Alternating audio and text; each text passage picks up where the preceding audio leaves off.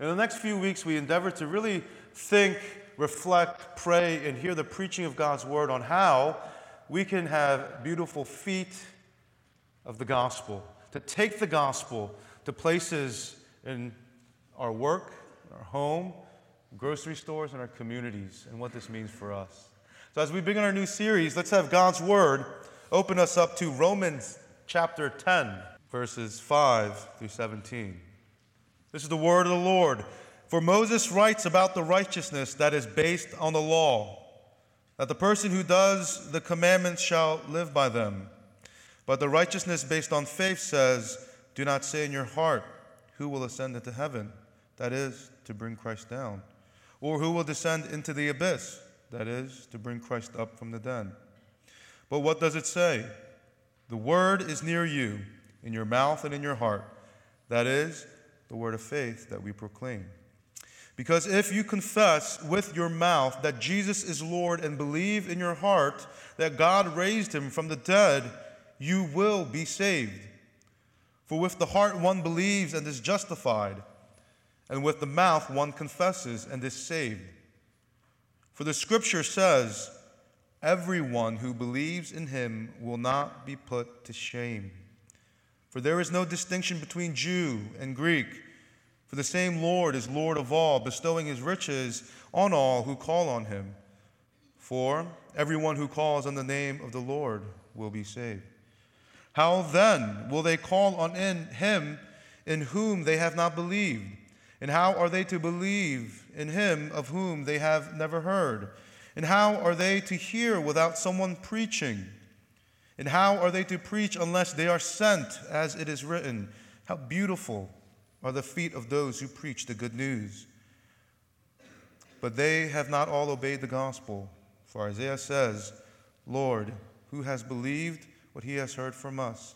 So faith comes from hearing, and hearing through the word of Christ. Is the word of the Lord. Thanks be to God. At the start of every new year, we uh, spend about a month's time going through the theme of the year.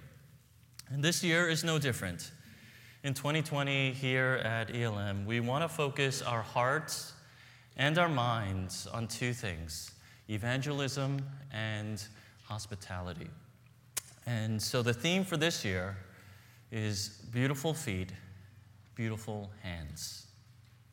Now, this month we'll look at evangelism, and in the fall we'll cover hospitality. So, first, evangelism. What is it? What is evangelism? Well, I think we need a definition to work with, and so this is what I propose, offered what I think is in the Bible. Evangelism is the human proclamation of what God has done in Jesus Christ. Or if it can just be more simple, uh, evangelism, evangelism is people talking to other non Christian people about the gospel with the aim to persuade. Now, today's passage, Romans 10, is helpful for us. It helps us to understand what evangelism is, in that this is the outline that I think it gives to us that we'll be looking. First, it tells us what the gospel is. Uh, second, it tells us how we are to respond. And then, third, it tells us what we are to do with this good news. So, first, what is the gospel? Well, this is something that Paul has been expounding on all throughout his letter to the church in Rome. And here's a very simple outline of Romans, often referred to as the road to Romans. Um, it tells us this Paul says this first, the state. Where are we? What, what are we like? What state are we in? Well, Romans 3:23 says this, "For all have sinned and fallen short of the glory of God." All have sinned and fallen short. Tells us the state, but it tells us the hope. And Romans 5:8 says this, "But God shows his love for us in that while we were still sinners, Christ died for us." And in Romans 4:25, it gives us something a little bit more ex- uh, explicit. Tells us what Jesus did. It says Jesus was delivered up for our trespasses and raised for our justification. 4:25. Now this just simply means Jesus He died for our sins, and in his resurrection, uh, through his resurrection, we have been declared righteous. So he died for our sins, and when he rose again, he declared victory and righteousness for us. And as a result of this, Romans 8 1, there is now no condemnation for those who are in Christ Jesus. Now, this whole gospel, as Paul writes, is summed up in today's passage in verse 4. Paul writes this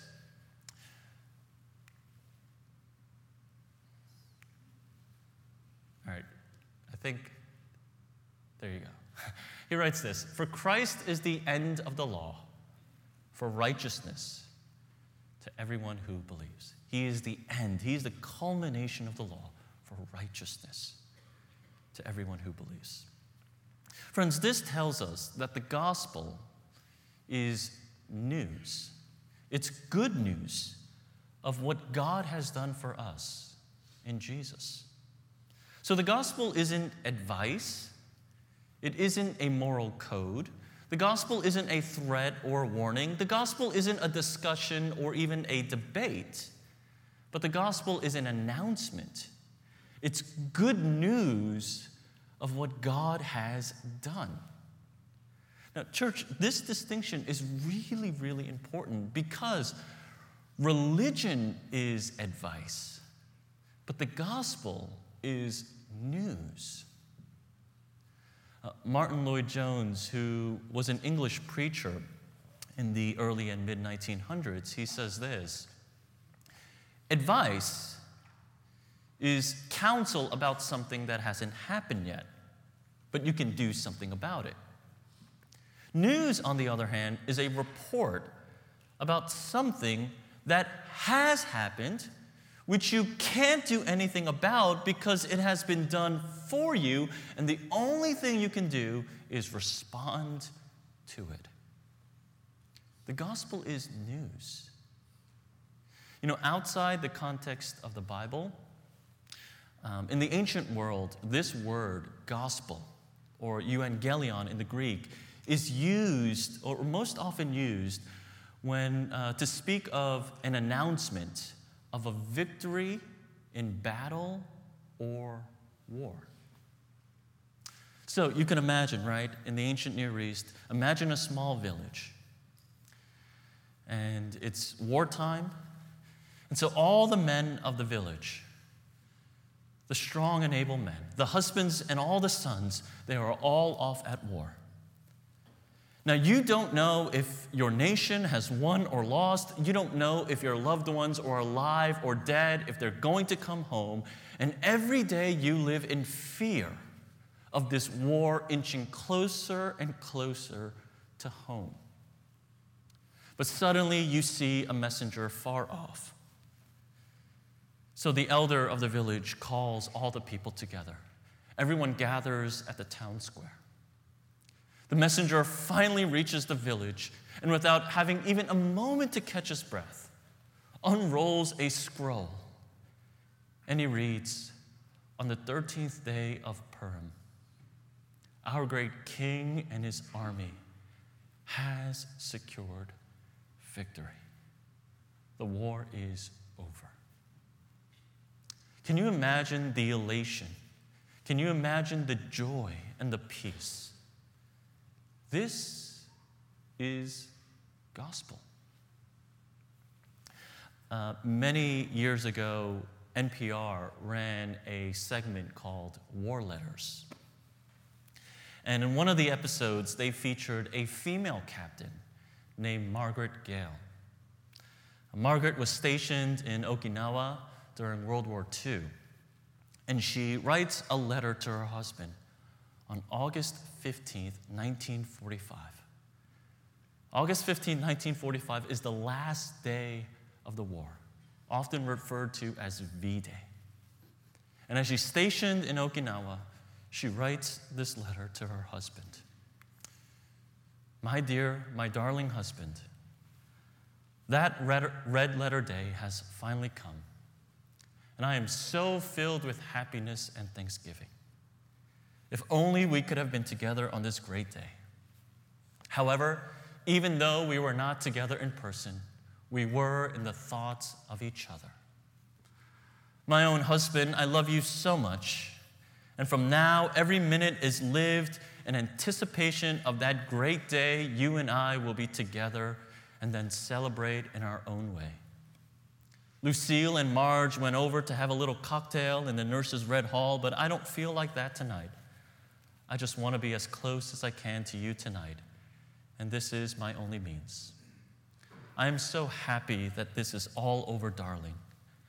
I can't help crying. We have so much to be thankful for, and especially I. Precious, I must get ready for bed because I have slept little today and I'm pretty tired. Lucy and Marge are still celebrating somewhere. These two need to ease, ease up on the alcohol, but, but she writes, I wanted all my celebrating to be with you. Good night, my loved one. Tonight I go to sleep, realizing it won't be long until I will be able to go to sleep in your arms. My own darling husband. God grant it will be soon. All my love, Mitch.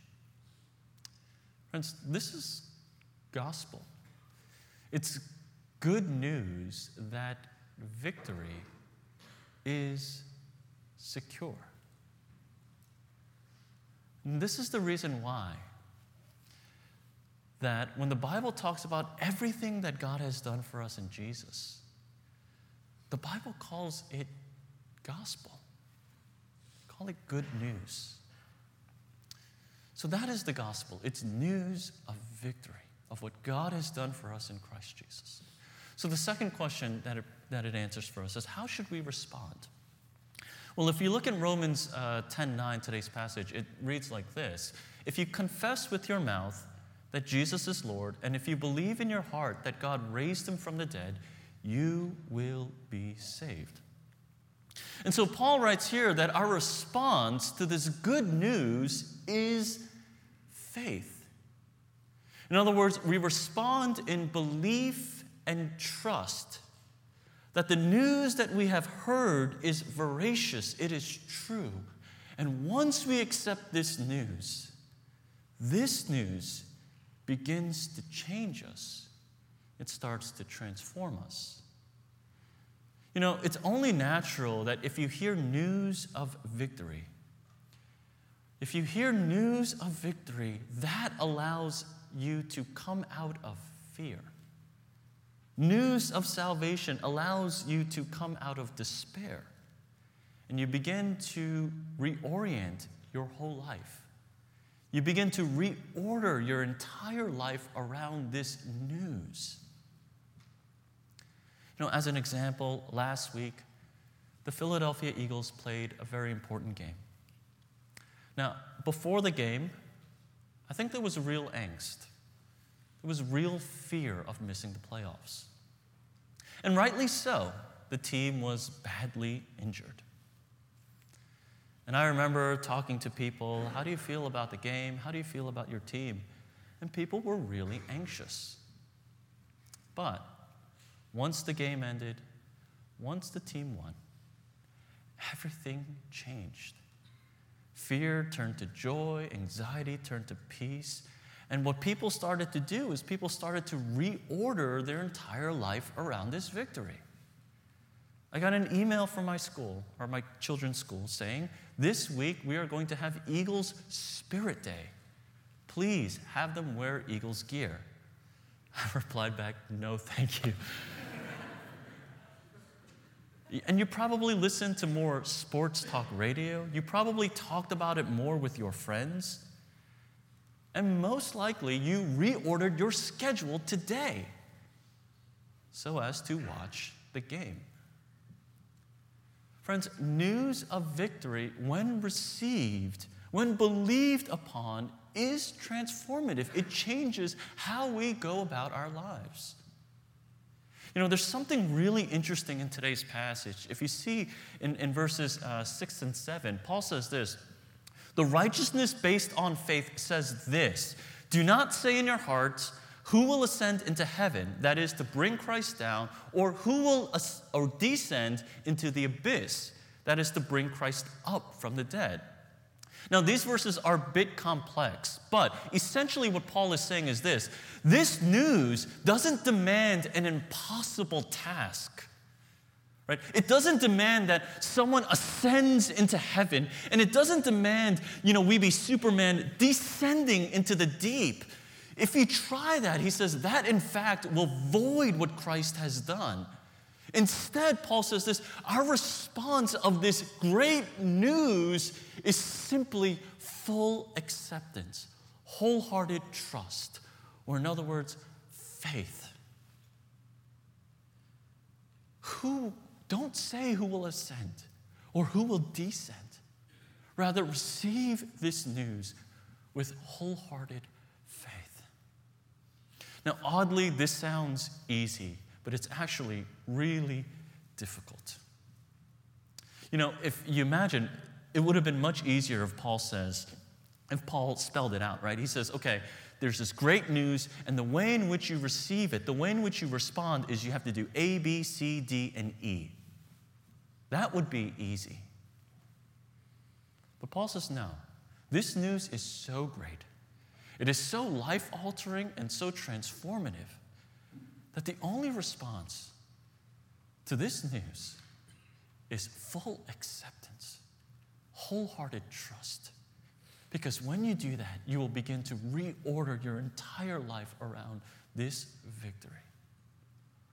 You know, this difficulty is not just for us, but even first century Christians had a hard time understanding this. Even as Paul writes this letter, he, the church had a hard time understanding what do you mean we're just supposed to accept this with faith? And that's why in verse 8, Paul writes this What does it say? The word is near you, it is in your mouth and in your hearts. That is the word of faith that we proclaim. Now, this verse, um, Paul is actually alluding, or he's, um, he's quoting uh, Deuteronomy 30. And Moses there is saying the exact same words. And basically, the authors are saying this to their audiences saying this This great news has come upon you. And the, the speakers notice that the audience, the people, are looking elsewhere. They're saying, wait, what else is there? Right? And, and he notices that the people are looking elsewhere for more news, or for something different, or for something new. And this is the reason why Paul and Moses both write this. Hey, stop looking elsewhere. Stop trying to find a new word. Stop trying to find something different. The word is in you already. Believe upon this word. Respond positively in faith and trust. Let this news transform you. Stop looking elsewhere. How are we to respond to this good news? We are to respond in wholehearted trust and faith. So, then the final question that Paul answers in today's passage is then, what, what are we to do with this news now? And I think the passage in Romans 10 takes a very interesting turn. Right? Paul says this in verse 13 Everyone who calls upon the name of the Lord will be saved. That's great. Great news. Everyone who calls upon the name of the Lord will be saved. But then, Paul asks a series of rhetorical questions. He says this How then will they call on him in whom they have not believed? And how are they to believe in him of whom they have never heard? And how are they to, to hear without someone preaching? How are they to preach unless they are sent? Friends, if we accept the fact that the gospel is good news, it's good news of salvation, then it's also true that because it is news, this news has to be proclaimed. Right? If you think about it, the essence of news is that it needs a medium, it needs a messenger. What good is it if there is news, but no one to proclaim it? See, news requires a medium, a messenger. News requires that it be proclaimed. So Paul is saying this the good news doesn't require reenactment, but rather it requires pronouncement. I remember many years ago when I first started to read Romans. I got to this point, Romans 10, and I was struck by the, the sharp contrast in today's passage. You see, everything in Romans up to this point was divine, it was transcendent, it was cosmic. Everything that Paul wrote up until now was what God had done for us in Jesus. And I remember as a young Christian, I read this and I thought, this is amazing. God has done this. But then, when I got to this point, it felt like Romans was taking a, a sharp turn. Paul was taking this hard left when he's asking, How are they to believe in him of whom they have never heard? How are they to hear without someone preaching? This felt to me like the very opposite. If everything in Romans up to now was divine, it was cosmic, it was transcendent, this felt very human. It felt very weak. It felt foolish. And I remember thinking to myself, God, what do you mean? You're the one who did all this. Why would you need us to be messengers? And I started thinking, like, God, can't you just send like a lightning bolt so that everyone can know? Right? Can't, can't you just like upload it into us like the Matrix, right? All of us, like, oh, gospel, right? Where we get it. And you know, this was during the time of AOL, right? And, and I thought, like, God, can't you just send like this heavenly email to all of us? Right? And I, and I thought to myself, like, yeah, God, you know, here's this amazing thing called American Online or America Online. Like they figured it out. Look how advanced they are. I mean, gosh, I was so wrong about that. But, but I thought, look at this new medium of communication. Why does this great news of salvation get spread through human preaching, human communication? You know, I, I sat there thinking, why is this message of eternal life given to inadequate and incompetent messengers and shared through a very antiquated medium, human speech? You know, this bothered me for some time, and I couldn't figure it out until I read 2 Corinthians 4 7, where Paul writes this We have this treasure in jars of clay to show that the surpassing power belongs to God and not to us. When I read this, it sort of came together for me. Because Paul in 2 Corinthians, he's saying this We are like jars of clay, brittle, broken, really nothing. But God has given to us a treasure, this pearl, and He put it inside jars of clay and the reason why he did that was to show that the power belongs not to us, but to God. The more and more I read scripture and I realized this, I started to understand that what was foolish in my eyes was actually wisdom for God. What was once a puzzle became a picture. And I started to see more clearly that this dichotomy of what God has done, this amazing gift of salvation, being now shared through the weakness of human communication, this dichotomy was actually intentional. God designed this. See, God wanted the gift of eternal life shared through mere mortal words. He wanted the wisdom of God revealed through human foolishness. He wanted the deeds of the infinite preached through the faulty speech of the finite. He wanted the climactic work of the cross applied through the proclamation of sinners. God wanted this news of everlasting victory to be carried by soiled and bruised feet. God designed it so that this extraordinary grace would be shared through ordinary means. This is what Paul says How beautiful are the feet of those who preach the good news. What an oxymoron. Beautiful and feet. How beautiful are the feet.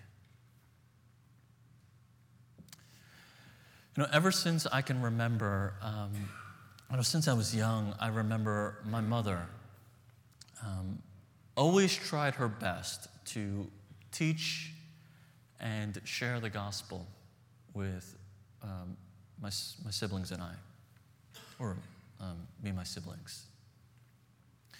And, um, you know, I always wondered how my mother came to faith.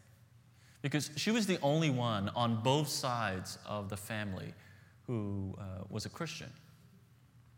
Both my mom and my dad's side, uh, they were agnostic. And so, you know, you can imagine, you know, this um, young woman with four children in a tiny apartment in Brooklyn, you know, living the immigrant life, trying to raise her family, but being the only one um, teaching the gospel to four little children. And so I think it was about the time in middle school I asked my mother, um, How did you become a believer? And so she told me the story of how she came to faith. Uh, she was raised in a small town uh, in the province of Gwangju in South Korea. And as she was a little girl, uh, she grew up in a family of, um, I think, six or seven. Um, there was this one lady in the village who came by her house every Sunday. And every Sunday, she would call out to my mother.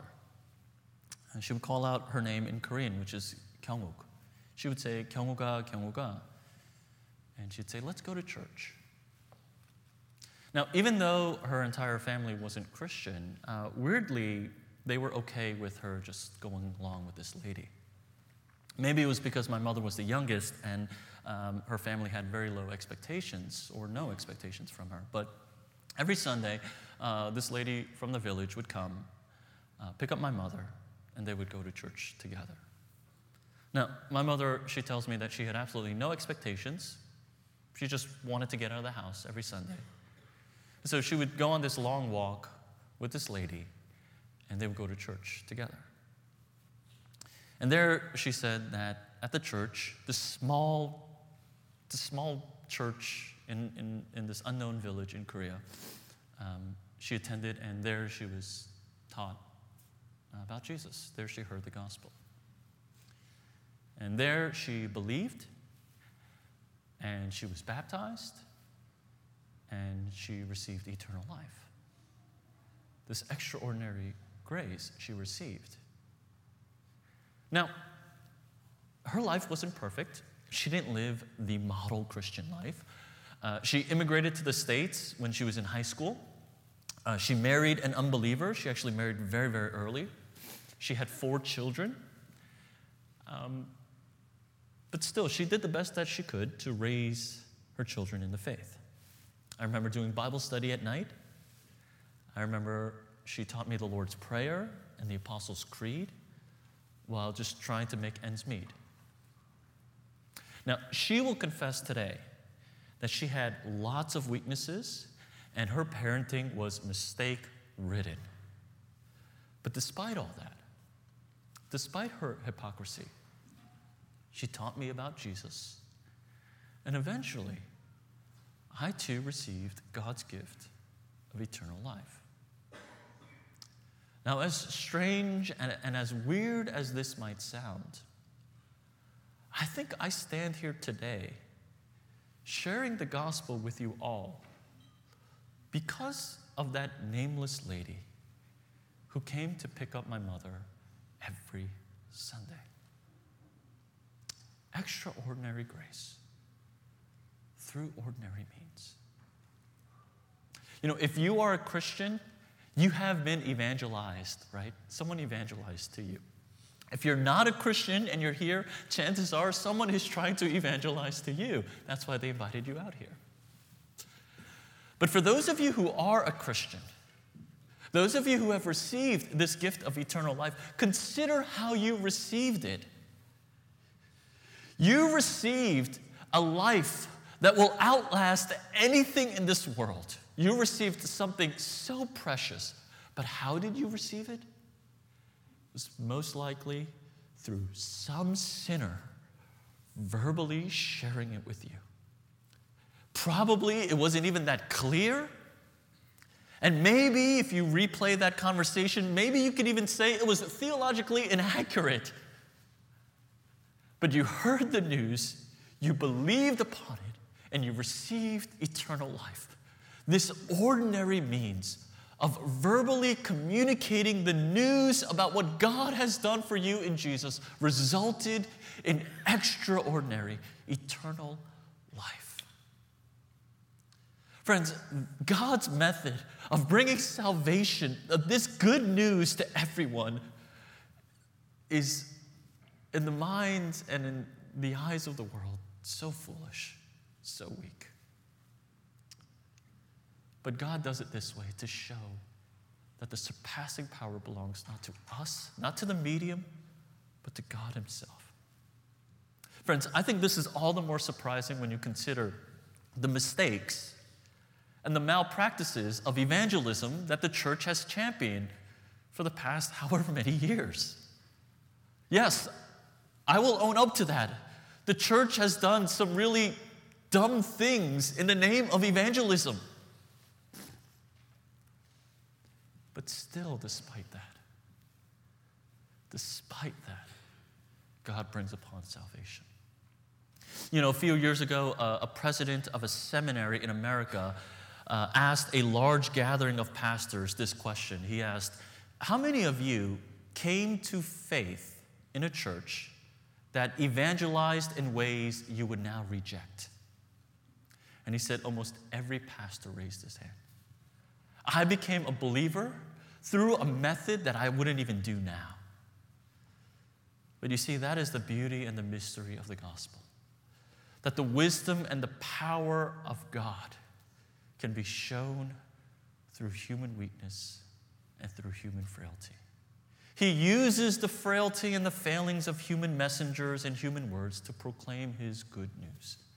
Humans who are so bad at communication, who are so who are terrible at understanding that if you line 10 adults up right now and you play the game of telephone, they will fail 9 times out of 10. God uses these mortals to carry the divine message of salvation in his son.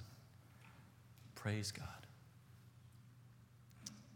You know what this means? Despite our hypocrisy, despite our lack of understanding, despite our sins, despite our lack of time, and whatever excuses we can come up with, we can and we should share the gospel. Because the power doesn't reside in how persuasive we are or how eloquent we are, but the power and wisdom resides in God and what He has done and he uses the foolish means and the mediums and the messengers of this world to bring about eternal life. This is evangelism. It's, a, it's an oxymoron. It doesn't make sense. Bruised and soiled feet carrying this precious and eternal news of salvation. But God in His wisdom, has chosen this method. may we be faithful to this cause. Would you join me in prayer at this time?